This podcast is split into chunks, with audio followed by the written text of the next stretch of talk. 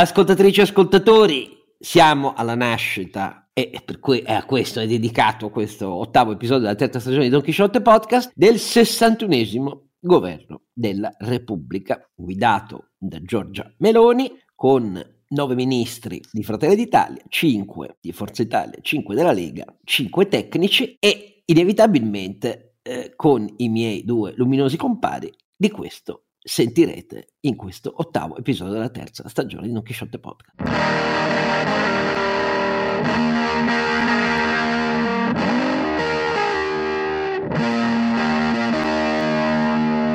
E dopo i nostri due live eh, alla Fiera di Milano in cui abbiamo parlato di eh, high tech ed elettrificazione, ecco che la luce della Adesso per, eh, siccome molti ascoltatori ci chiedono se lo faremo o non lo faremo, dobbiamo verificare l'audio che è uscito esatto dalle registrazioni e poi vedremo cosa farne, quindi se farne dei video oppure se farne un, dei podcast veri e propri. È stato comunque molto molto molto interessante e... ed eccoci qua, la governabilità italiana, mentre quella britannica è molto compromessa, dopo le elezioni, dopo un lasso di tempo lungo, ma lungo perché le procedure sono un po' barocche italiane, non sono più coerenti con quelle del just in time. Sarebbe possibile, una volta che c'è un'indicazione chiara di maggioranza, fare un governo in pochissimi giorni. Eh, però noi abbiamo procedure istituzionali che sono di altri tempi e comunque il governo nuovo c'è. E quindi sentiremo le opinioni innanzitutto eh, dei miei due autorevoli compari. Come sempre è già intervenuto, l'avete già sentito, un intemperante, il nostro Sancio Panza. Renato Cifarelli che naturalmente vi ricorda donchisciottepodcast.it dove potete trovare tutti i link e il link anche per le donazioni, sempre grazie, grazie mille che ci aiutate a tirare avanti questa baracca. Eh, Oscar, non, non, dire che sono intemperante. Dai, sei intemperante, ma sei intemperante perché sì. l'imprenditore del fare, già tutti questi giorni persi per sapere il governo, è, è tempo perso con i guai che bisogna affrontare. Ma no, ma non, no, poi alla fine non è tempo perso, dai, abbiamo delle procedure istituzionali per cui si parte dalla formazione del Parlamento che è già un po' complicata visto, vista la legge con tutti i resti, restini, restetti, eccetera, eccetera, e poi c'è da formare le Camere. C'è il Presidente, il gruppo, il Presidente c'è, da far parlare, poi libertà Berlusconi, insomma, no, eh, Berlusconi deve pure parlare di libertà, altrimenti... Beh, deve raccontare cosa ha fatto. Ecco, su cioè, questo governo gli interventi di Berlusconi hanno pesato più di qualunque altra cosa, ma ne parleremo. E oltre ovviamente a Sancio Panza c'è Ronzinante che morde il freno, già lo sento che morde il freno il nostro Cartesio di Vigevano. La mordaccia, Carlo Alberto Carnevale Maffè. Mordacchia. Mordacchia. Ciao, con, con, l'H, con l'H. Il quale naturalmente in podcast non può, ma nel, nel, live si è sfogato portando quelle 7422 slide no, che dai, hanno su. potuto aiutarci a... Ma è così? No, eh, ci hanno aiutato Gu- a Guarda che se questo governo avesse un po' di slide, temo che sarebbe molto meglio.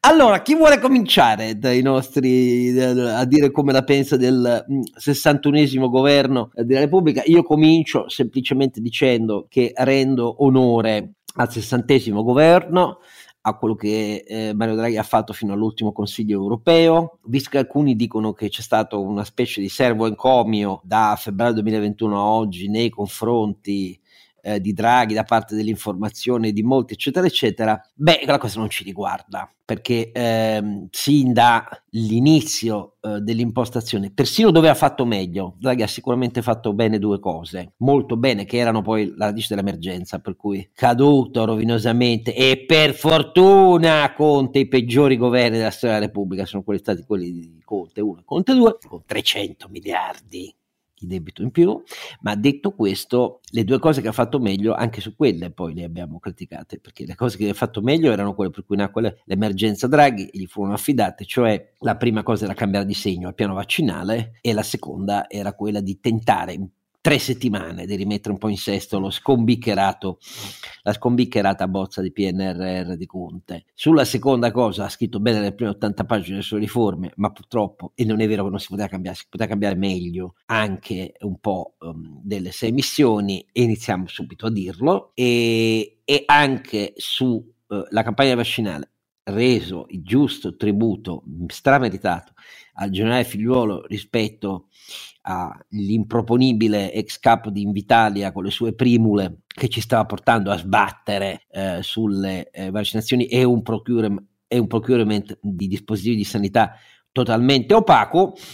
Eh, la verità è che poi anche lì noi abbiamo, abbiamo continuato con un sistema di gestione eh, che non è stato in grado di illimitare e, e di cambiare di segno a una procedura opaca di adozione di misure ehm, con questa buffonata dei comitati tecnici eh, che sembravano la fonte di quelle misure per poi scoprire dopo un accesso ai dati richiesto alla Fondazione Naudi che non era affatto vero e che quindi molte di queste misure non corrispondevano né a questioni di efficacia um, né di efficienza. Però detto tutto questo, lo abbiamo criticato eh, molto anche sulle misure tampone sull'energia assunte eh, nel post invasione russa, abbiamo specificato in non so quanti podcast ehm, che bisognava intervenire, eh, non, non intervenire né sulla domanda né sull'offerta e anzi finivano per incentivare i consumi che invece dovevano essere razionalizzati fin dall'inizio per un paese troppo dipendente dal gas per via degli errori di tanti decenni. Quindi, signori, mm,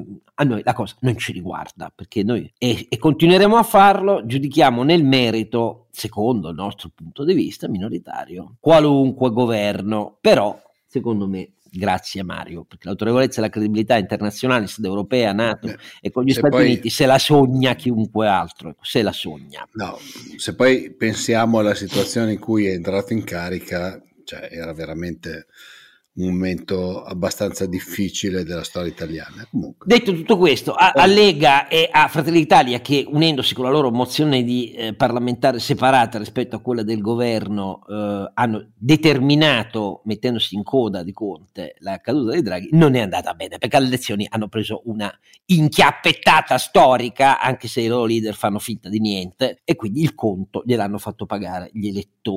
E poi nella formazione di questo governo, udite udite, il conto glielo presenta anche eh, Giorgia Meloni. Io per il momento mi fermo qua e sentiamo caro Alberto e Renato che ne dicono. Ma direi che comincia Renato stasera, dai.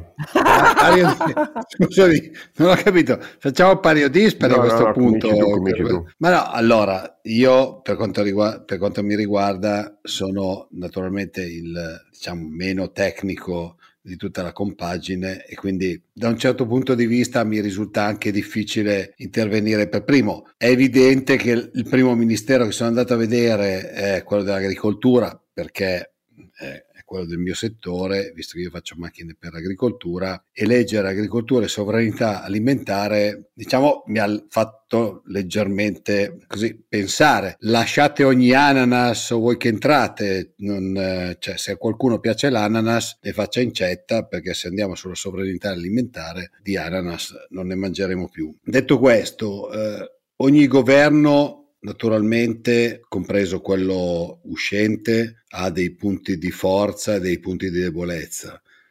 In questo caso, leggere anche imprese made in Italy mi sembra un po', non so, cioè, al di là del ministro, che poi sappiamo oltretutto che i ministri contano per quanto riescano a incidere sulla burocrazia dei ministeri, perché non dimentichiamoci che il ministro arriva ed è pro tempore, in questo caso vedremo quanto. Stasera ero a una cena con degli amici, eh, il principale argomento era facciamo la scommessa su quanto dura.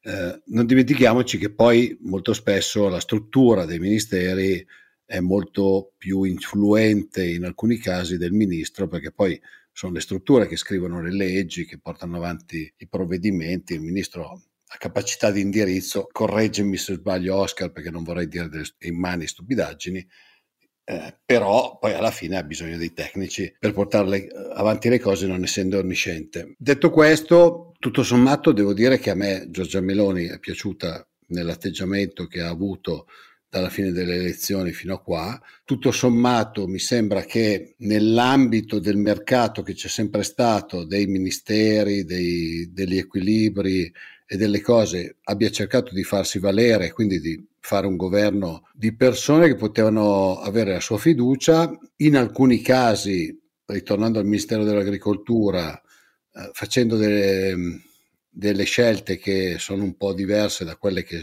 ci si aspettava, perché Salvini ha sempre avuto un particolare interesse nel Ministero dell'Agricoltura, peraltro il Ministro dell'Agricoltura mio conterraneo e anche arleista, vecchio, un vecchio ministro dell'agricoltura eh, portato avanti dalla Lega. Non dimentichiamoci che il settore è un settore molto importante dal punto di vista dei voti perché al, di, al contrario delle imprese i contadini sono veramente tanti e quindi questo è sempre stato il, il motivo per cui ci sono particolare attenzione al Ministero dell'Agricoltura. Detto questo, poi su, su alcune cose ho, ho, qualche dubbio. Devo ammettere che, per esempio, sul, sul discorso del Ministro dell'Economia qualche dubbio mi viene, nel senso che Giorgetti è una brava persona, però secondo me in un momento come questo probabilmente ci voleva qualcuno di un po' più, mi viene da dire pesante, o comunque un po' più abituato a gestire complessità di questo genere e poi sul resto, insomma, naturalmente la Meloni ha portato lì quelli con cui ha fatto, ha fatto la sua storia, da, da Guido Crosetto a, a, suo cognato, eccetera, eccetera. Quindi non lo so, poi non vorrei apparire il solito democristiano, però Abbastanza, come sempre Abbastanza, non c'è niente no lo so lo so Oscar però, cioè, eh, però da un certo punto di vista dipende sempre secondo me molto da A come il Presidente del Consiglio vuole guidare il governo e B quanto poi i ministri riescono a incidere effettivamente sulla burocrazia ministeriale, che secondo me è poi la vera chiave di volta di un, di un governo che riesce a fare delle cose un po' diverse. Certo, alcuni segnali non mi piacciono. Cioè, se poi andiamo sulla parte che è un po' meno di mia competenza, io cerco sempre di stare sulle cose che conosco. Quindi su tutta la parte del uh, famiglia, natività e pari opportunità, disabilità, eccetera, lì invece i dubbi me ne nascono veramente molti di più. Ho qualche dubbio anche sul ministro del lavoro per una serie di di cose, cioè, insomma, cioè, se io metto a capo della Guardia di Finanza, a capo dei commercialisti, insomma, qualche, qualche dubbio su un piccolo conflitto di interessi mi viene, ecco, mettiamola così, per fare un, un, un parallelo e per non parlare esattamente della stessa cosa. Dopodiché eh, lascio a voi il dibattito e interverrò. Mi fate so, come al solito parlare per primo e quindi diventa... Forziamo la tua natura e dai. No, ma no, diventa difficile perché poi dei tre sono, sono quelli che non sa mai non sa mai tu la presenti qui la, voi... la, comunità di soggetti che è quella che si aspetta con aspettative molto elevate e dall'altra parte ha timori molto elevati perché devono assumere misure dall'energia alla prossima legge di bilancio eh, che hanno, possono avere un impatto molto forte rispetto alla condizione sì, di imprese ma... che soffrono molto eh, Oscar tu sai benissimo che la situazione è che quando facciamo un nome, tu e Carlo Alberto dite, ah sì, è quello lì, quello là. E io vi guardo come la mucca guarda ma non è vero piantala lì di voler fare cavolo è ma piantala lì non ci crede più nessuno poi tant'è vero quando andiamo in giro c'hai tu la lista di, di fan eh, uomini e donne me, me, Alberto idem a me giustamente non mi caga nessuno. Però vabbè, tu hai dato il tuo giudizio, è un giudizio equilibrato, misurato. Adesso, siccome nell'avvicinamento al governo molto spesso il nostro Longinante ha invece dato dei gran calcioni, sono molto curioso di vedere quelli che tira o non tira oggi di fronte alla composizione di questo governo Longinante. Ma sai, è un governo anche questo un po' di quadrupedi, se posso dire, no? Eh, quindi mi sento molto mio agio perché sono dei cioè un governo di chihuahua abbaianti ah ecco piccoli piccoli. Però con la catena corta Oscar con la catena molto corta. Abbaiano ma penso che non morderanno. Ci ho detto poteva andare peggio. Beh sì poteva andare molto peggio. Tutto sommato lo strato dei tecnici è uno strato dignitoso di qualità. Non stiamo parlando di, dire, di eh, fenomeni eh, stiamo parlando di persone diciamo serie. Beh se, se guardo il primo governo Conte allora qui siamo veramente, diciamo, siamo tornati come nella seconda repubblica, eh, anzi prima, prima 1,5, repubblica 1,5, ma eh, i tecnici eh, sono di buon livello. Cioè, secondo me è, è una, una, un governo a tre strati, c'è il nucleo, il cerchio nero della, della Meloni, amici, parenti, cognati, che è il suo, vabbè, diciamo, ha diritto di portarsi intorno le persone di cui si fida. Abbiamo visto cosa è successo con Renzi, abbiamo visto che cosa è successo in altri casi. Eh, se, hai, se, ti circondi di yes men eh, non vai lontano quando fai il Presidente del Consiglio. Quindi penso che manchi eh, la competenza di una voce critica con esperienza internazionale in quel circolo molto romano, molto chiuso della Presidenza del Consiglio. Decisamente mia, il mio voto peggiore va a, dire, al nucleo della Presidenza del Consiglio, non è adeguato a ad affrontare le sfide che, ehm, che, aspettano l'Italia nel consesso internazionale o magari imparare. Diciamo connessioni di rete un, un po' deboli. No, nessuna, cioè, nessuna. Ci ho detto. Diciamo, Sai che io sono democristiano, dico deboli mm. per dire nessuna. Insomma. Lo stato dei tecnici eh, sufficiente più che sufficiente, eh, direi quasi tutti di buon livello e poi c'è lo strato degli ideologi, dei, eh, degli, dei chihuahua abbaianti che, eh, che, no, che, faranno il codazzo di eh, ideologia di questa, di questa, destra medievale, eh, che farà grandi sconquassi o ci proverà sui diritti civili, che ha messo in maniera provocatoria persone eh, che secondo me non rappresentano lo spirito della nazione, Mm, ma che danno voce agli istinti più retrivi di, di questa destra becera e, e, e, eh, e anti, antimoderna, insomma, che coltiva il pensiero magico, i teocon. Ecco, quel, quel pezzo, forse lì si sfogherà eh, il, quella vena destrorsa, fascistoide che, che, che rimane dentro questo governo, ma si sfogherà nel nulla, perché alla fine non vedo come possa cambiare lo stato eh, di, di, maturazione che gli italiani ormai hanno raggiunto sul tema dei diritti civili. Quindi fare un po' di folklore. No, anche perché rischiano veramente di farsi male perché l'Italia è molto più avanti sui diritti civili se torni indietro penso anch'io, penso anch'io che rischi, rischiano l'impopolarità su questo rischiano di farsi, eh, di farsi odiare di far... Beh, insomma, sarei anche felice di vedere i giovani che reagiscono su questo visto che sono vent'anni che tacciono. Vediamo eh, invece eh, ciò che mi preoccupa o forse mi rassicura è che questo governo ha eh, in mano a totale ignoranza dal punto di vista economico, cioè non c'è nessuno che sa far di conto. Mi, mi, mi, mi terrorizza e mi rassicura. Da un lato mi terrorizza perché non so chi prenderà le decisioni, spero la struttura tecnica. Mi, rassicura proprio perché eh, A non hanno la libertà di prendere decisioni rispetto a quello che hanno promesso. No? Gli italiani li hanno votati per tagli di tasse a go-go, spese a go-go, eh, nazionalizzazioni a go-go, perché questo stava nella pancia degli italiani, eh, e, si, e, si, sono fatti digerire anche le eh, assurdità medievaleggianti eh, su diritti, su, su, su, logiche civili.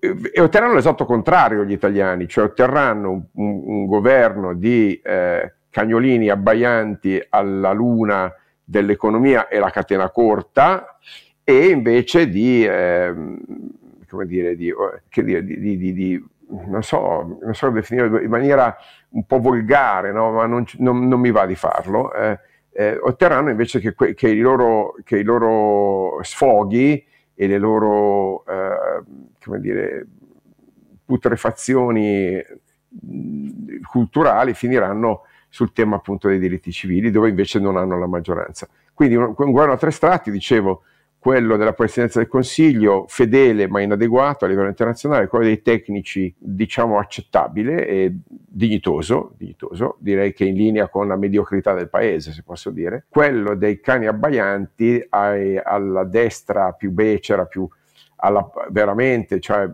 polacca, ungherese, trampiana, una roba veramente vergognosa, eh, ma mi auguro che non combinino niente. E, ultimo punto, appunto, economia non pervenuta. Eh, non, non, c'è nessuno in grado di capire i fenomeni di inflazione, di trasformazione delle catene del valore, di, eh, di trasformazione energetica. Sul digitale, come dire, deserto totale. Beh, hanno tolto anche il ministero. Esatto, eh. deserto totale, quindi questa è l'Italia che si presenta con Made in Italy scritto in inglese, eh, con la sovranità alimentare, niente di fra l'ha fatto anche Macron, però insomma, Macron lo può fare, i nostri scimmiottano. Insomma, come dire, veramente una delusione cocente e, e, e una, una, rassicurazione perché a questo punto eh, sono certo che non possano fare disastri, caro Oscar. Vediamo come, vediamo come va. Ripeto, poteva andare peggio. Dopo il governo Conte 1 mh, pensavo di, no, di, non vedere eh, il fondo del barile, abbiamo rischiato grosso, tutto sommato possiamo convivere con questo governo, sì, mh, con la vigilanza che ci, eh, che ci eh, caratterizza e cioè se questi abbaiano noi dobbiamo mordere. Allora, io distinguo il mio giudizio rispetto ai problemi e a come sembrano affrontati nella formazione di questo governo, nei problemi interni al centrodestra, che hanno un rilievo istituzionale, perché a me dei problemi interni al centrodestra mi interessa giusto. Il problema è quando hanno un rilievo istituzionale. Avevano un rilievo istituzionale? Sì, ce l'avevano e continueranno ad avercelo, perché come è evidente dalle due manifestazioni patologiche di Salvini e Berlusconi nelle settimane alle nostre spalle, che hanno avuto forme diverse. Salvini ha iniziato a dettare l'agenda delle misure e, in, a indicare i suoi ministri nel governo, però a dettare l'agenda delle misure, ha iniziato a dire eh, non vedo l'ora, Consiglio dei Ministri ci devono essere l'autonomia, quella di cui si è dimenticata per anni e anni, da centralista com'era, eh, ci deve essere quota 100, ci deve essere la flat tax, eccetera, eccetera, e poi indicando i suoi ministri. Berlusconi ha fatto persino peggio, cioè Berlusconi ha chiaramente indicato con le sue tra virgolette, esternazioni ehm, non cossigliane, ehm, una eh, radicata eh, sfiducia nei confronti del fatto che abbia vinto le elezioni o meno eh, sia Giorgia Meloni il leader e il presidente del Consiglio, eh, ha detto il padre nobile e l'unico statista sono io e sulla politica internazionale lo abbiamo già detto che cosa ha detto e le sue mh, correzioni sono risibili ed è lui che si è fatto esplodere come un attentatore suicida secondo me. Però detto tutto questo, questo problema istituzionale c'è ed è uno dei più grandi punti interrogativi del prossimo governo che è risolto con una lista di ministri che Giorgio Meloni ha presentato al capo dello Stato senza informare preventivamente dei dettagli, cioè dei nomi e cognomi e delle caselle, né Salvini né Berlusconi. Questo si vede nella composizione numerica del governo che è, non corrisponde ovviamente alle proporzioni tra l'8% dei due partner minore del suo 26 e che però mh, vedono i nove ministri eh, di Fratelli d'Italia e questo nucleo duro di cui ha parlato Carlo Alberto, cioè fedelissimi a, al Presidente del Consiglio, e poi cinque leghisti e cinque eh, Forza Italioti. I leghisti e i Forza Italioti però hanno caselle che non sono quelle scelte dai loro, um, dai loro leader. Eh, e poi ci sono i cinque tecnici, cioè eh, Abodi allo sport, eh, Piantedosi che apparentemente sembra una vittoria di Salvini, il prefetto che è stato capo di gabinetto eh, quando Salvini stava al Viminale, eh, ovviamente il presidente del consiglio entrante dice sì, ma è un prefetto, quindi obbedisce al governo, non obbedisce certo a Salvini. Eh, la ministra del lavoro Calderone, di cui parlerò a parte, e poi gli altri due tecnici sono Orazio Schillaci, nuovo ministro della sanità, che ha senza dubbio un profilo abbastanza impeccabile, un ex primario, ex preside di medicina, insegna medicina nucleare, sicuramente un nome a sorpresa, e poi direttore del TG2 San Giuliano che va alla cultura, su cui preferisco non emettere giudizi. Però il problema che resta irrisolto è la titolarità dell'indirizzo politico del governo si vedrà sulle materie più incandescenti, eh, davvero tradotta in una eh, capacità accettata e non messa in crisi di volta in volta, obiettata duramente, eh, influenzata da pesantissime esternazioni da Berlusconi e Salvini. Questa è la scommessa istituzionale più risolta che ci sia, perché i loro rapporti sono in realtà pessimi. Salvini si è prestato di fronte all'esplosione berlusconiana nei giorni precedenti alla formazione del governo a fare la parte di quello che sorride eh, si rappezza per così dire e non dice più nulla, ma sappiamo che vuole imporre eh, un'agenda economica devastante all'Italia e ai suoi conti pubblici, perché questo è la somma della sua finta flat tax, eh, di eh, quota 41 eh, eccetera, eccetera.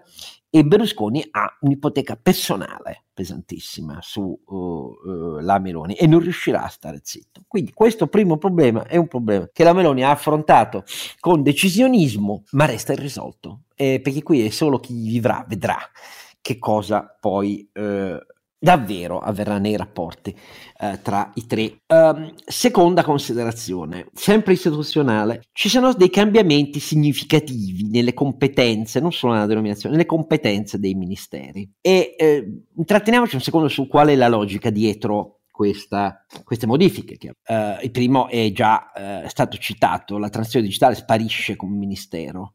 Ma perché sparisce come ministero? Perché nell'ambito delle mm, competenze economiche c'è una scelta che appare uh, molto chiara e abbastanza di rottura, cioè l'ex Ministero dello Sviluppo Economico che virgola, uh, una volta che gli era stata sottratta la competenza sulla uh, promozione internazionale delle imprese, che era passata, se vi ricordate, uh, agli esteri, e anche Di Maio l'aveva difesa con le unghie e con i denti, quindi l'ICE, che è la, la grande cabina di regia della promozione internazionale delle imprese, invece torna al Mise, che non si chiama più Mise, infatti, ma si chiama appunto eh, Impresa e Made in Italy. Si chiama Impresa e Made in Italy perché tutta la promozione, quindi non solo Industria 4.0, eccetera, ma anche quella internazionale per tutte le imprese, diventa il core attribuito al, um, al um, al nuovo ministro e diventa il core riappropriandosi delle competenze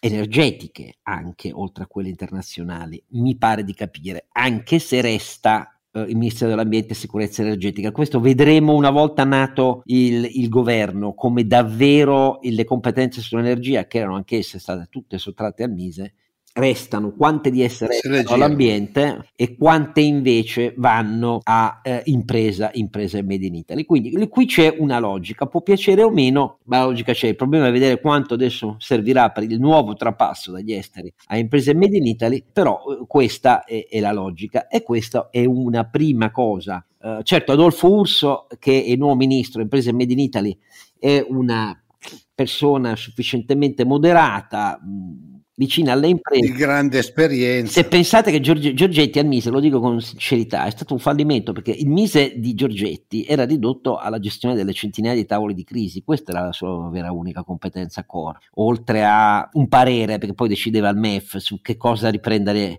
rimettere in vita di Industria 4.0. Adesso lì c'è una logica, questo un po' diversa, vedremo, certo Adolfo Urso non è un protagonista, vedremo, la scelta è di metterci una persona moderata, eh, affidabile e non un tecnico, cioè non è un competente di imprese made in Italy Adolfo Urso, con tutto il rispetto. E, um, altra, altro pezzo delle politiche economiche che varia, l'istituzione delle politiche del mare e del sud, che a molti potrà sembrare una caricatura, ma è, questa era la richiesta di tutte le imprese della filiera frontiera del mare da anni, che sotto l'unica cabina di regia del Ministero di Giovannini uscente non hanno trovato attenzione, vista l'importanza del commercio import-export via mare di un paese come l'Italia al centro Mediterraneo, ma in questi ultimi anni del tutto sopravanzato dai porti nordafricani, Algeciras, tanto per dirne uno, spagnoli e dalla nuova intraprendenza anche dei cinesi in Grecia, eh, chiedevano una cabina di regia propria per l'economia del mare. E in questo caso può esserci una logica nell'unire politiche del mare e sud. Certo, Nello Musumeci il suo unico punto a vantaggio è non è un tecnico, ma è uno che sta sulle palle a tutti i partiti della destra, perché è stato il presidente della Sicilia cacciato invece che riconfermato per la ricandidatura perché aveva fortissimi tratti eh, in cui non si riconosceva, certo nella leadership di Forza Italia, di Miccichia a Palermo e così via. Però anche qui una logica potrebbe esserci, e però l'affidamento ministeriale non fa pensare poi a chissà quale ehm, balzo in avanti. Altro pezzo delle competenze economiche, agricoltura e sovranità alimentare. Allora, qui c'è un ragionamento politico che è evidente sotto.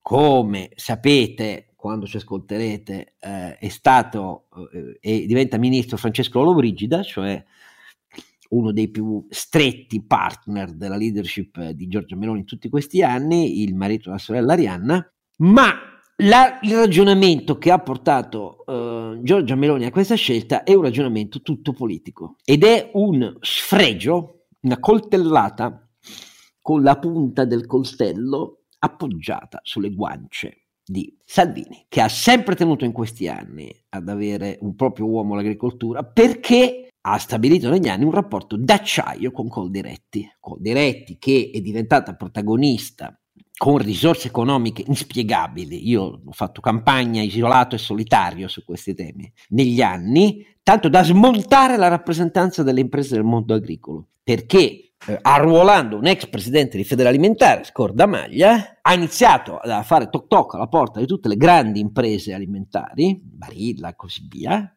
tutte dicendo basta con la vostra rappresentanza di imprese, dobbiamo avere una rappresentanza unica di tutto il settore imprese di trasformazione, che sono quelle che fanno tre quarti, più di tre quarti dell'export alimentare italiano. Eh? Non è che esportiamo pomodori e arance, noi esportiamo il, l'eccellenza del cibo italiano nel mondo, è quella fatta dall'industria di trasformazione. No, dobbiamo mettere insieme la rappresentanza delle categorie agricole con quella delle imprese trasformatrici. E nacque e nasce Filiera Italia. E quindi di fronte a questo disegno che Salvini e Coldiretti hanno perseguito per anni, la decisione invece del Presidente del Consiglio è stata quella di uno sfregio a Salvini, perché l'agricoltura non è più della Lega, all'agricoltura mette Francesco Lobrigida della cerchia più ristretta dei collaboratori storici, fin dalla giovanile eh, del movimento giovanile di cui eh, Giorgia Meloni la leader, cioè Francesco Lobrigida, il marito della sorella, e in più aggiunge appunto doppio sfregio sovranità alimentare, come dire, a coltivare gli interessi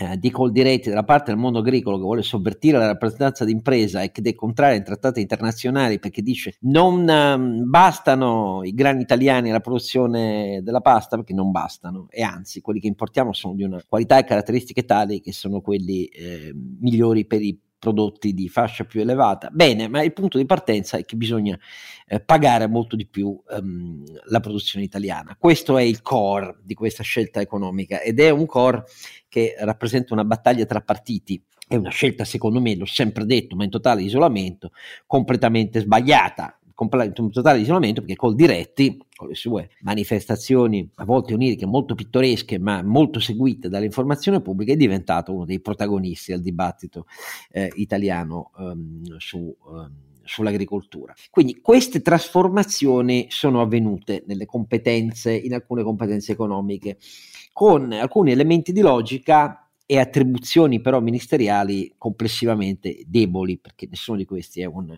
competente vero del settore. Bisogna immaginare che dietro quindi ci, sarà, ci sarà, ci sia e ci sarà una guida politica molto forte della Presidenza del Consiglio. E torniamo al punto numero uno, che, che la sua guida è quella fortemente a rischio per quello che mi riguarda. Andiamo invece alla parte alta delle competenze economiche, cioè eh, il MEF, Giancarlo Giorgetti. Giancarlo Giorgetti, diciamo, di tutto il centrodestra italiano, eh, esclusi i, vecchi, i vecchi refanscismi di Tremonti, certo, ha, è laureato in Bocconi. Però parliamoci chiaro, la conoscenza del MEF come macchina, lui è già stato ministro, ce l'ha per sentito dire.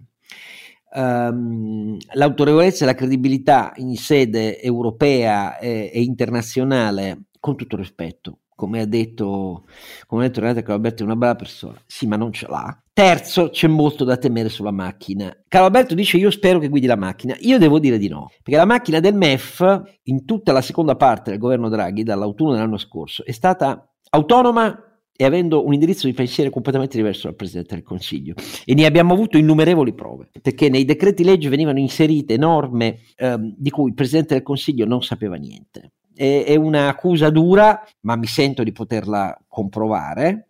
Ci sono stati alcuni esempi clamorosi che si è dovuti correggere, come il, il regime del de minimis, per esempio, che mesi fa alla fine della scorsa primavera di fatto azzerava o riduceva tantissimo le agevolazioni fiscali per le imprese sugli acquisti di energia e che si è dovuto correggere un mese dopo perché il Presidente del Consiglio non sapendone niente ha dovuto dire però al MEF vabbè il prossimo governo, il prossimo decreto tra un mese me lo riscrivete ma non è solo questo a dire la verità. La decisione di Ita che io considero una porcata sulla compagnia aerea in corso nelle ultime settimane c'è la decisione di scegliere Certares a prescindere dal piano industriale che Aponte e Lufthansa avevano, Certares non ha.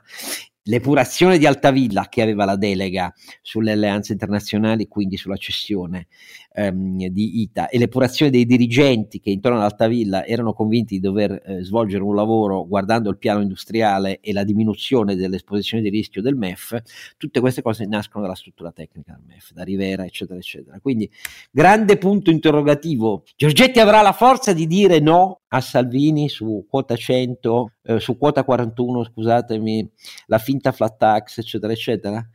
Ricordatemi, perdonate, una volta che Giorgetti è riuscito davvero dire, a dire un no nella sua vita a Salvini. Io mi ricordo solo posizioni diverse e poi un, una coda tra le zampe che lo aveva portato alla fine della legislatura a dire ma no, io mi ritiro sul lago, nel Varesotto, eccetera, eccetera. Qui gli dirà no a Salvini su queste robe. Salvini sarà implacabile in queste richieste.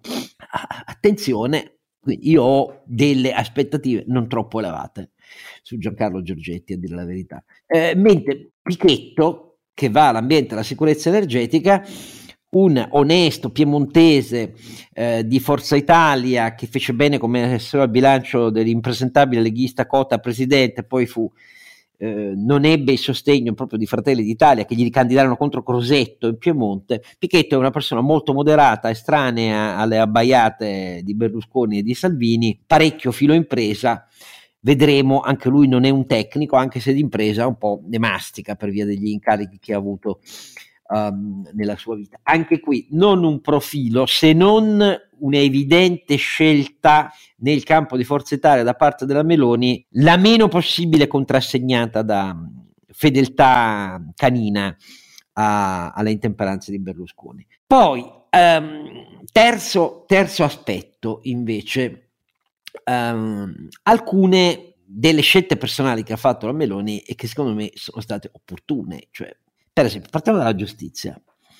Eh, Nordio, che non è un tecnico, anche se è stato un magistrato eh, intemerato, e ha presieduto la Commissione per la riforma del codice penale e così via. Molto meglio Nordio della Casellati, che era la candidata di Berlusconi per il Ministero eh, della, ehm, della Giustizia, di sicuro quello che ci aspetta lì è la guerra assoluta della magistratura al neoministro, che ha idee da separazione radicale della, ehm, tra giudici, esatto, tra le carriere dei magistrati, tra eh, la giustizia requirente e quella giudicante, che sono no, il tabù, sono la, il diavolo, Satana, Belfagor per tutti i magistrati italiani. Quindi lì ci sarà da vedere parecchio che cosa succede, eh, anche se eh, eh, Nordio ai miei occhi ha, ha, un profilo esemplare da questo punto di vista. Cioè Nordio la pensa come Costa che sta in azione oggi, la pensa come il presidente delle Camere Penali, la pensa come tutti coloro che hanno creduto davvero che con il giusto processo messo in Costituzione ci fosse anche un intervento reale sull'ordinamento giudiziario la ministra uscente di Draghi, tecnica, ex presidente della Corte, ha fatto il possibile, ma nessuno ha osato incidere davvero su questo problema. Lì ci aspetta una guerra istituzionale. Cioè, Anche perché fare... ti metti contro la magistratura lì, eh, Oscar, quindi cioè, la dimostrazione sta, è già sta, avvenuta tante volte. Non, non, c'è niente da fare, lì è, così sarà, eh, così avverrà e vediamo, e vediamo dove ci porta. È una scelta coraggiosa, secondo me, mh, coraggiosa dal punto di vista liberale, perché eh, il neoministro è portatore in maniera trasparente da anni nel dibattito pubblico sulla riforma dell'ordinamento della giustizia in Italia di un punto di vista non statolatrico. Non ha niente a che vedere con la statolatria giustizialista di Salvini e di Fratelli d'Italia storicamente, ma è un liberale trapiantato perché Fratelli d'Italia alla fine voleva il ministero, sappiamo perché, e cioè per gli interessi di Berlusconi. E invece così non è stato. Secondo me è molto meglio così, però sarà guerra. Per quello che riguarda eh, invece i conflitti di interesse, altra questione istituzionale. Beh, qui alcuni conflitti di interesse sono abbastanza manifesti. La nomina alla difesa di Guido Crosetto per gli incarichi che aveva di rappresentanza italiana e internazionale nella filiera aerospaziale italiana, andando alla difesa, beh, dovrà darsi una struttura per cui nel procurement della difesa italiana sia evidente che lui ehm, si deve munire di una specie di trust di garanzia che non faccia apparire all'Italia, al mondo, all'opposizione, al Parlamento, i ruoli che ha ricoperto come eh, main drive delle scelte che farà. E questo io mi auguro, conoscendolo un po' eh, da, da, imprenditore prima che da politico, e prima del suo scontro con Berlusconi, che poi ha, e con Tremonti, perdonatemi, che gli ha fatto cambiare scelta politica rispetto a quella di Forza Italia, mi auguro che ci arrivi da solo, perché se non lo fa diventa eh, materia corrente di contestazione. Altro portatore, anzi in questo caso portatrice di manifesti conflitti di interesse, ancora più manifesti per tanti versi, è uno, anzi una dei ministri tecnici, la neoministra Marina Calderone al lavoro e alle politiche sociali. Per chi ha seguito la parabola di Marina Calderone negli anni, che è stata alla testa, sono 14-15 anni ormai, che è alla testa dei consulenti d'impresa e via via esteso poi la sua rappresentanza nel mondo della categoria dei, dei consulenti. Beh, il conflitto di interesse rispetto al dicastero che oggi è chiamato a ricoprire è manifesto. Eh, lei condivide con il marito mh, uno studio professionale. Lei si candidò alla guida dell'INPS, Conte disse no e centrò invece il marito nel, come amministratore dell'Inps. Il marito, consiglio amministratore, amministratore nel senso di consiglio amministrazione. Sì, nel senso di consiglio amministrazione. Eh, il marito ha iniziato a eh, chiedere che l'Inps apra eh, sportelli di consulenza alternativi rispetto a quelli che storicamente sono offerti dalla rappresentanza di imprese datoriale e dalla rappresentanza di lavoratori, cioè dai sindacati. Sono titolari di un'agenzia di placement e replacement del lavoro, quindi incardinata nel segmento delle politiche attive. Adesso lei si trova ministro. Che faranno di tutte queste loro attività e proposte? Eh, perché scusate, qui c'è un interesse personale grande come un grattacielo. È vero che eh, a favore di Marina Calderone anche qui c'è un grandissimo sostegno nel mondo dell'informazione, c'è il sistema di potere severino dietro, eh, per chi conosce la realtà italiana sono cose molto rilevanti. Persino il Sole 24 Ore ho letto che ha fatto uno spettacolare elogio eh, di Marina Calderone, non so quanto consapevole che a, al mondo delle imprese italiano e al sindacato insieme la pensano allo stesso modo. Il mondo delle imprese e il sindacato hanno forti dubbi su questi conflitti di interesse di Marina Calderone, però anche questo eh, è un punto sicuramente rilevante su cui non ho visto nessuna attenzione eh, da, parte, da parte dell'informazione. E andiamo ancora avanti. Andiamo alle infrastrutture. Perché il vice premier Salvini, l'altro vice premier e eh, Tajani che va agli esteri come garanzia vera rispetto a Berlusconi. Ma perché le infrastrutture a Salvini, quando Salvini voleva tutt'altro? Il calcolo politico è molto semplice, che sulle infrastrutture è molto difficile pensare che Salvini crei problemi veri al core della politica eh, del governo, come avrebbe potuto fare invece in altri incarichi. Lasciamo perdere il Viminale, che non poteva ricoprire così via. Vedremo se questo calcolo è giustificato, eh, perché secondo me Salvini non ha bisogno di, non si richiuderà certo la competenza delle infrastrutture. Um, il suo ponte sul ponte dello stretto diventerà una bandiera e mi scappa da ridere. Ma poi è chiave per il PNRR. Eh, ecco, anche se le competenze del PNRR eh, non spettano, hai visto che il PNRR è stato ehm, affidato a Raffaele Fitto. Raffaele Fitto era uno dei pochi del centrodestra che in questi anni ha seguito le vicende davvero, eh, anche in Commissione europea, Consiglio europeo, e quindi ha un portafoglio che ha affari europei e PNRR e senza portafoglio e ministero ma il PNRR l'hanno levato come vedi, non è, le infrastrutture che pure hanno un ruolo centrale per il PNRR, pensiamo Beh, però, solo insomma, al cioè, core delle... Diciamo che è, il secondo step di quello che dovrà fare Fitto. Eh, fine... Esatto, e, e, vediamo perché io penso che questo problema sia irrisolto. Allora, complessivamente, come vedete, i problemi sono affrontati, i guai che c'è a casa sua, perdonate, sono affrontati con una pluralità di interventi. Secondo me restano come prima, ci sono alcune sorprese tecniche, quella che mi convince di più è, è Schillaci per dirne una, cioè ministro della sanità, ma poi c'è invece un nucleo identitario politico irricevibile. È irricevibile, guardate, non per come la penso io, Carlo Alberto, Renato, ma è irricevibile perché rischia di creare una frattura serissima tra il governo e il paese e intendo in questo soprattutto due, ma anche un terzo, sia pure più defilato, componente del governo, cioè Eugenio Roccella eh, da eh, una parte, e qui siamo pari opportunità, famiglia e natalità. Non ho niente contro la scelta della natalità eh, esplicitata, perché noi abbiamo una curva demografica suicidaria e bisogna che ce ne occupiamo molto seriamente. Ma il problema è come la pensa Eugenio Roccella da, da, da, molti anni sugli argomenti come l'aborto, i dico, eh, eccetera, eccetera. È contraria a tutto, è un'animatrice storica del primo Famiglia da Italiano, insieme a Savino Pezzotta, piace molto alla Chiesa, d'accordo, ma è, è un'intransigenza tra virgolette radicale. Lei viene da, è figlia di un fondatore del Partito Radicale, un grande esponente del Partito Radicale ed era radicale pure lei. Poi ruppe con quel mondo dicendo ci portate all'individualismo senza senso ed è diventata una voce dell'intransigentismo più estremo tradizionalista cattolico. E questo rispetto alla, a come la pensa la società italiana è sicuramente un grande problema esplosivo.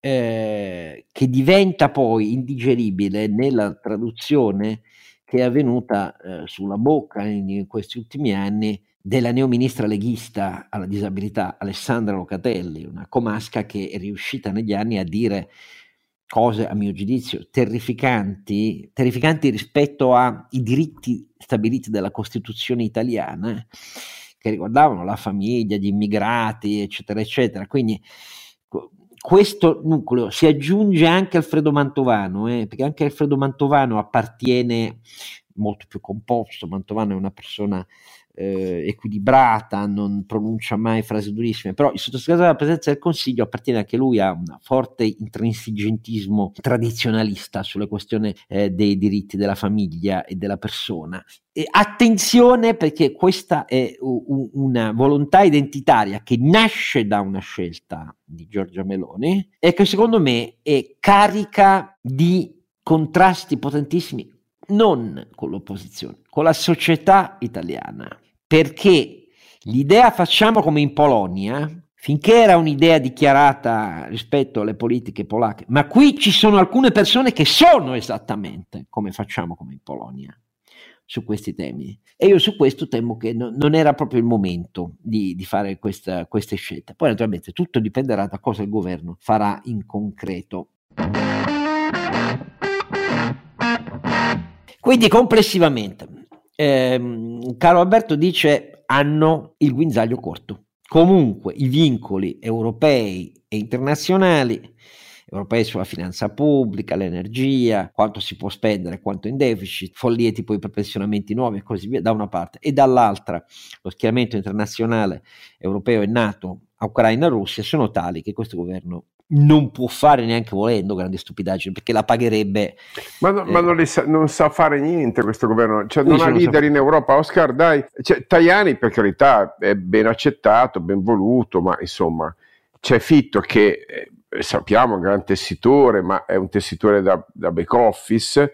Che leadership ha in Europa questo governo? Su, che su, non su, è una roba che Macron e Scholz eh, si, si Ma per favore, ma dai, andiamo lì da junior partner, un'italietta appunto tra la Polonia e West.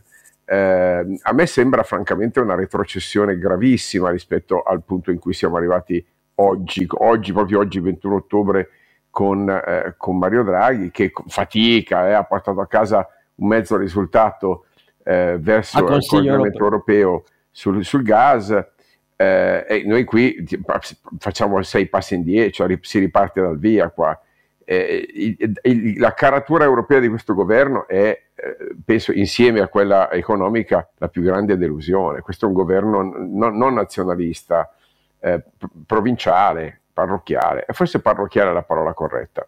È, per fortuna spero abbastanza innocuo.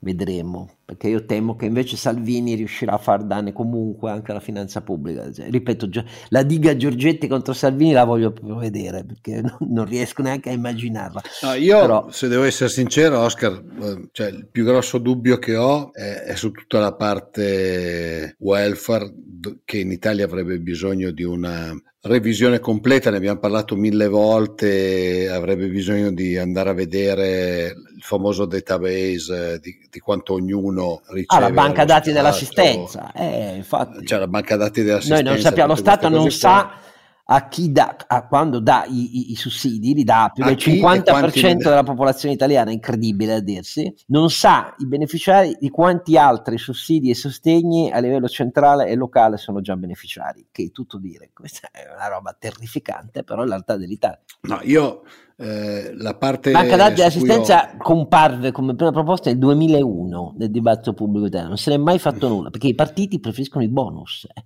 I bonus sono eh bandierine che tu impugni, tenti, credi di incassare elettoralmente, eh, vedi la più manifesta conferma il reddito cittadinanza 5 Stelle a sud e però, uh, ripeto, siamo riusciti a raddoppiare la spesa sociale a carico della fiscalità generale, cioè al netto di quello che poi ognuno paga davvero eh, dei contributi, e lo ripeto sempre, eh, il 5% dei contribuenti italiani paga imposte, paga un IRPEF, non imposte, un IRPEF almeno pari alla spesa pro capite, solo il 5%, eh, eh so, e, e a, carico quale, a, carico del quale c'è poi il sostegno di tutti gli altri, ma la realtà è che poi diventa un, una quota minoritaria del, del, rispetto totale della spesa, perché è lì che abbiamo fatto poi l'esplosione del debito eh, in questi anni. Salve, sono il 5%. Eh, ho capito, però cioè, la piramide fiscale contributiva italiana è una no, roba da paese che... fallito, ah, ma fallito non perché è fallito nei fondamentali, perché è fallito perché non sa cosa cazzo sta facendo. Cioè, noi abbiamo quasi 8 milioni su 16 milioni di trattamenti previdenziali che sono in realtà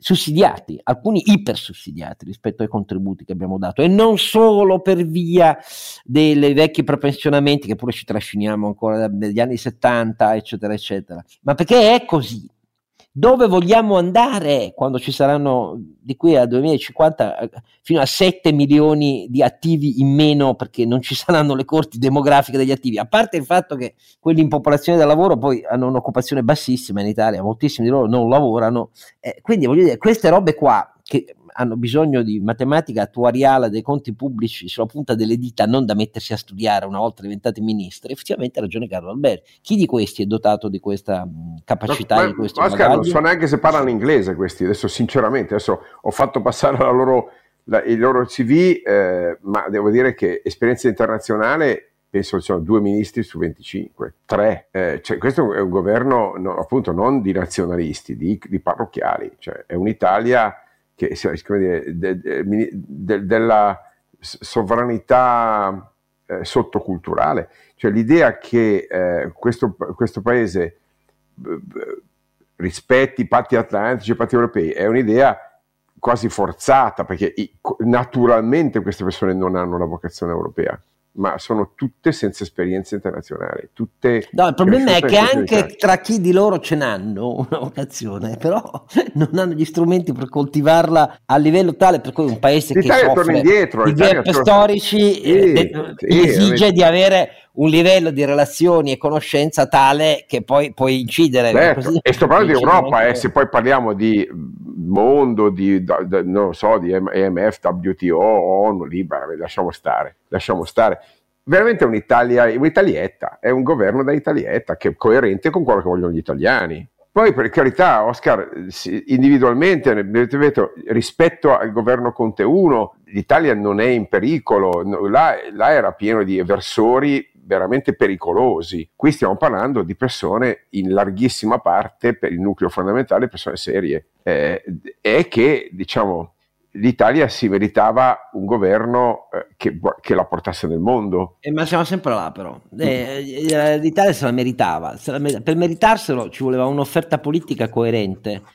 Davvero Draghi, non dire l'agenda Draghi. Questa offerta politica non c'è stata. Perché poi gli italiani hanno dovuto scegliere su quello che si trovavano sulle schede. Eh E a quel punto hanno scelto per l'ennesima volta di mettere alla prova qualcuno che rispetto agli altri non era mai stato messo alla prova, come avviene in tutte le elezioni più recenti italiane, perché così è stato. Eh, prima con l'esplosione dei 5 Stelle, poi con l'esplosione della Lega eh, e adesso con la vittoria della Meloni che non ha aggiunto voti alla destra, sono no, no, certo. Beh, eh. Ecco, però, eh, se posso, ecco, per, per correttezza, gli strepiti della sinistra disperata che dicevano ah, se vince la destra finiamo nel gorgo del fascismo, si sono rivelati di nuovo patetici perché a parte qualche ombra nera del, del, del cerchio dei fedelissimi di, di, Giorgia Meloni, francamente di gran fascisti in giro io non ne vedo. Okay? Beh, però se fai il conto di eh, quello che è stato negli ultimi anni le più grandi battaglie della sinistra, che sono quelle sui diritti civili, effettivamente non è che siamo messi benissimo. Sì, ma lì non serve essere fascisti, basta essere beceri, teocon eh, o come dire reggicoda delle sottane dei preti e, e, e, gente di quel genere lì, no? cioè non, non, veramente non serve essere fascisti. Eh, questo è un governo che piace a Giuliano Ferrara, poi non so cosa scriverà, però cioè, la matrice Teocon, eh, eh, Roccella, Locatelli, sgangherata nella Locatelli, eh, molto dura e, no, e, non sgangherata nella Roccella, eh, sicuramente piace a Giuliano Ferrara, però alla società italiana io non credo affatto che Ma mi, mi, auguro di no, infatti mi auguro che si schiantino su quello, eh, però ecco, il giudizio che devi dare, se, se fossi appunto un, un, attore della politica europea, direi è un'Italia che si ripiega su se stessa, va a cercare le sue identità perdute e non più ritrovabili, rinnega il grande sforzo fatto in questi, questo anno e mezzo dall'economia italiana di eh, proiettarsi all'estero con risultati straordinari nell'export. L'Italia, ricordiamo, ha battuto tutti gli altri paesi europei in termini di tasso di crescita delle esportazioni. L'Italia si è riaperta al mondo e viene, è stata accolta al mondo con un ruolo di leadership. E, e questo Niente. che fa pugni con le scelte tipo eh, quelle sovraniste che ci sono. Beh, quello devo dire dal punto di, cioè, da, permettetemi di dirlo da tecnico, visto che qualche piccola esperienza sul mercato internazionale ce l'abbiamo, quella è la cosa dal punto di vista industriale che mi fa un po' più paura, ah, sì. devo ammettere. Anche se, eh, inciso, è che non contraddice niente di quello che stiamo dicendo, che resta vero. Le imprese italiane interrogate, beh, meglio di Orlando chiunque, meglio di Orlando chiunque, ho risposto al ministro del lavoro, perché Orlando è è stato depositario di un'agenda che è andata oltre, anche Orlando aveva un'agenda sua, Draghi gliel'ha delegata, Orlando era a sinistra di Landini, poi e non è passato su molte cose, però era evidente che era così, la scelta di ricentrare tutto sui centri pubblici dell'impiego, la sua insistenza per eh, stanghiamo le imprese per la delocalizzazione, roba vecchia di tanti anni, visto a... Sì, sì Oscar, però se posso, se vai, una delle cose che c'era scritto nel programma di centrodestra, quella specie di straccetto di idee che eh, loro hanno presentato era che loro sono favorevoli ad eh, aumentare eh, le attività eh, industriali ad alta intensità di lavoro, cioè sono favorevoli all'abbattimento della produttività. Della produttività ecco, cioè, certo. e, e tant'è vero che qui vedi chiaramente l'idea... Ma quella destra sociale è come la sinistra. Sì, esatto un'italietta di, di piccoli eh, laboratori artigiani, no, io, di, di, cose quello... dove non c'è scienza, dove non c'è tecnologia, dove non c'è digitale, dove non c'è apertura internazionale. Veramente un'italietta da bottegai, da, da pizzicagnoli, da, da, beh, perfetta, perfetta. Fratelli del, di un'italietta, fratelli d'italietta, ecco, fratelli d'italietta. Eh, la cosa che stavo dicendo io, comunque, tanto per finire il ragionamento, era appunto che vorrei voglio capire esattamente eh, questa ri, ridefinizione delle competenze fra Mise e Made in Italy, eccetera, per capire chi si occuperà di commercio estero. Quello che mi fa veramente paura è questa propensione al sovranismo, quindi al facciamo noi, stiamo noi, eccetera, eccetera. Perché se tu concettualmente non capisci che le aziende italiane e il PIL italiano è cresciuto negli ultimi anni grazie all'apertura internazionale e alla globalizzazione, quindi alle aziende italiane che si sono infilate nelle supply chain internazionali e che sono riuscite ad esportare un po' di più dei prodotti, magari anche finali, eh, che producono e cerchi di ripiegare su eh, la sovranità, questo è molto pericoloso perché, di, perché, negli ultimi anni noi siamo riusciti a crescere solo ed esclusivamente ah, grazie nega la forza trainante aziende... dell'Italia, quella vera. Esatto, cioè negli ultimi anni noi siamo riusciti a fare quel poco di crescita che abbiamo fatto solo ed esclusivamente grazie alle aziende che hanno investito molto e puntato sui mercati esteri e sono riusciti a penetrarli in modo direi molto dai, forte, diamo ciascuno un voto. E lo so che è una procedura impropria, ma dai ciascuno un voto. Quindi inizia Renato a dare il voto, poi Alberto poi l'ordine. Al governo? Sì. Beh, sai, diciamo un 5, un po' come a scuola, il ragazzo studia, potrebbe fare meglio. Mm. Alberto? Sì, anche per me è un governo insufficiente per il paese, direi 4. Lui direbbe 4. Va bene, io mi sono per il 5 anch'io, perché io premio le intenzioni di riparare l'irreparabile, perché Berlusconi e Salvini sono l'irreparabile e lo resteranno. E il livello poteva essere più alto e secondo me doveva essere più alto, le possibilità c'erano, e, ma l'intensità degli attacchi subiti da Berlusconi e da Salvini hanno partorito una logica di difesa a fortino, di bunker. E questo secondo me è un limite, è un peso, è, è del piombo sulle ali, perché invece doveva portare a una scelta che guardava lontano, guardava ai ragionamenti che tentiamo di fare, ma non perché sono i nostri, declinati in altra chiave, ma dicendo vi dimostrerò con queste persone che sono più libere intellettualmente, ma sono dentro i processi trasformativi della realtà italiana, che io ambisco a fare quello che voi non avete fatto. Voi avete fallito alla prova di governo. Io devo guardare lontano per non fallire e non essere sostituito da un altro nuovo la prossima volta. Ecco, questo era il ragionamento che speravo, che mi avrebbe indotto a una sufficienza, comprese le riserve più pesanti su che riguardano i diritti. Invece è prevalsa la logica del bunker, perché in questo Berlusconi mh, ha impaurito ha impaurito e quindi mi metto i fedelissimi. E quei fedelissimi è come un po' mh, il fortilizio della Valtellina degli ultimi mesi della seconda guerra mondiale. Queste cose qui non ma, ma Oscar è la missione di non avere la leadership che pretende di avere. Eh sì perché un, eh, un... quello lo vedremo dai, no no lo vediamo adesso il, Renato eh, chi, chi, vedere, si, si circonda di yes man non è un leader. Eh beh per definizione mi spiace ma cioè, eh, voglio dire, avevano, avevano, millantato i Fabio Panetta, sai, ma dico, ma no, altro che a Francoforte, non sono neanche riusciti ad arrivare a Chiasso, altro che a Francoforte. Ma cioè, a, volte, a volte bisogna vedere anche se quando tu fai le chiamate ti rispondono, eh, perché poi... Beh, dovresti interrogarti sul fatto che non ti rispondono, cioè perché non ti rispondono? Eh, perché, capito, perché c'è stata però, la fuga eh, dalla vittoria? Eh, ho capito, però se nel frattempo gli italiani ti hanno votato, eh, il governo lo devi fare. Bene, eh, naturalmente pronti a smentirci se invece il governo ci riserverà eh, oh, oh no, per carità, felici, eh, di, felici di, essere smentiti, smentiteci, non ci auguriamo cari ministri, smenti, fate il meglio possibile e dimostrate che siamo dei cattivi, io scalciante, ronzinante, me la prendo con questi quadrupedi con la catena corta, mi dispiace, spero che vi scateniate, che dire. E vi scateniate, in senso positivo, no? non che ve ne freghiate dei vincoli e fate casini, perché lì c'è l'esito britannico, ecco, su qua dovreste sempre riflettere prima di parlare, ecco, questo temo che non, la lezione, per quanto implacabile, non sia abbastanza vissuta come una cosa che dovrebbe frenare le lingue. Frenate le lingue, perché altrimenti i danni poi non riuscite una volta scappati i venti dall'otre non si rimettono dentro come il dentifricio nel tubetto. Allora appuntamento al nono episodio e chissà che già lì non ci siano novità da commentare concrete sulle misure quelle che ci piace di più commentare da parte del nuovo governo. Grazie a Rogginante eh, caro Alberto e grazie a Sancio Panza Renato come sempre e grazie a voi che avete la cortesia e la pietà e anche l'interesse però, questo è lo spunto, spunto vero, di continuare ad ascoltarci e anche di criticarci. Abbiamo avuto un numero di lettere su Tolkien, su cui mi ero soffermato un po' ehm, molto confortante dal mio punto di vista, su cui per esempio Carlo Alberto, che secondo me non lo conosce bene, forse qualche riflessione dovrà farlo. Però detto questo, l'ultima battuta per impedire che Carlo Alberto dica alcunché adesso, e un abbraccio e appuntamento al nono episodio della nostra terza serie.